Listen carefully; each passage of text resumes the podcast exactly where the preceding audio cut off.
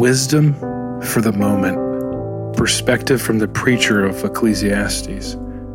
The current COVID 19 crisis will have implications that reach far beyond health. The next season of life in our culture and in our communities will be uncertain and unstable.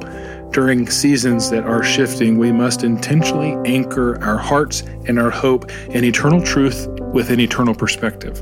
The book of Ecclesiastes contrasts the folly of grabbing the wind of this world with grabbing hold and hoping in the wisdom that comes from above, a godly perspective that is practiced in our life. Are we wind chasers or are we hope possessors? The vanity that the author proclaims means literally vapor, a puff of wind, its breath. He says it's all vanity under the sun. Nothing has substance, nothing can be grasped, nothing is worthy to hold our hope he asked the question if grabbing win is really worth it with an economic framework. He says, What gain is there? What profit is there if you work to hold your hope in things that are under the sun? Jesus addresses this too in Mark chapter 8, verse 36. He says, Can you not gain the whole world and lose everything, even your own soul? This is the danger that's proclaimed by the preacher of seeking to hold hope with an under the sun perspective. The phrase under the sun is repeated almost 30 times throughout the book of Ecclesiastes, and it condemns a ground level view of life, a flat worldview that's absent of transcendence and vertical shaping he offers his own experience as a testimony. The preacher of Ecclesiastes, he predicts despair for people who look for hope horizontally in chapter 2. He himself looked for purpose and profit in countless pleasures of the world. Read about them in verses 1 to 24. He looked to work and wild living, wine, and works of his hands that included buildings and gardens. He had workers and wealth and women. He says he had whatever his heart wanted. But all of it was a breath. There was no substance. It was chasing after the wind.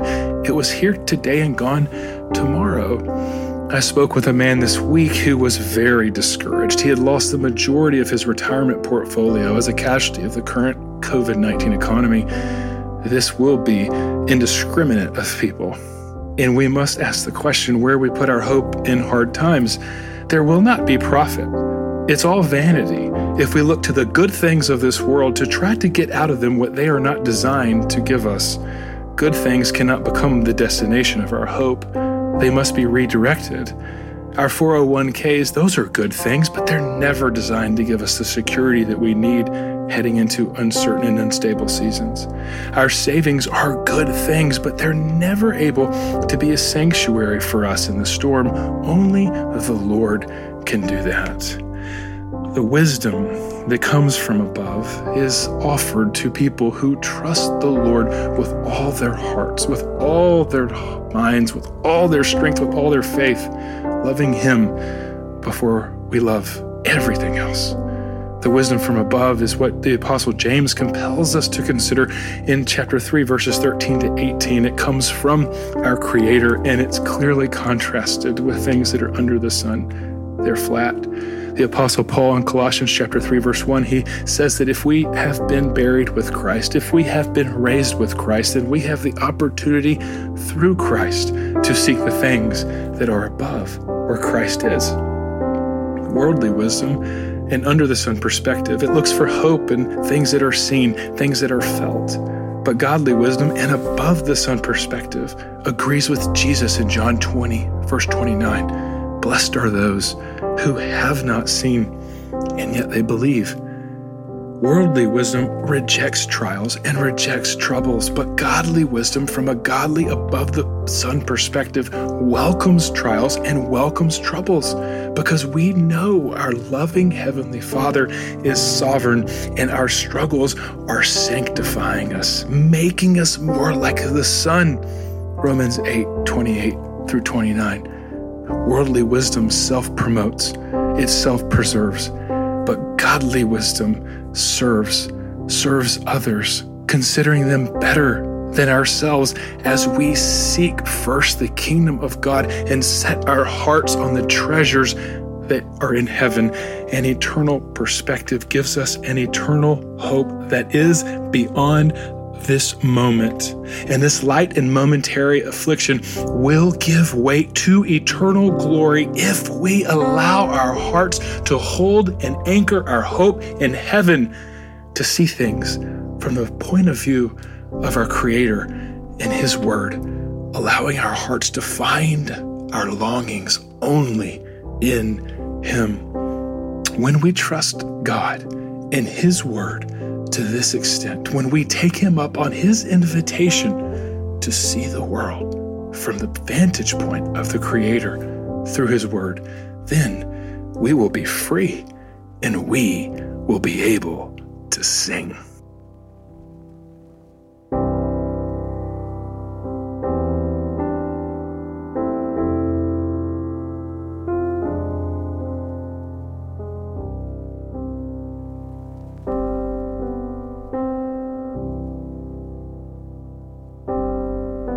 Oh, soul, are you?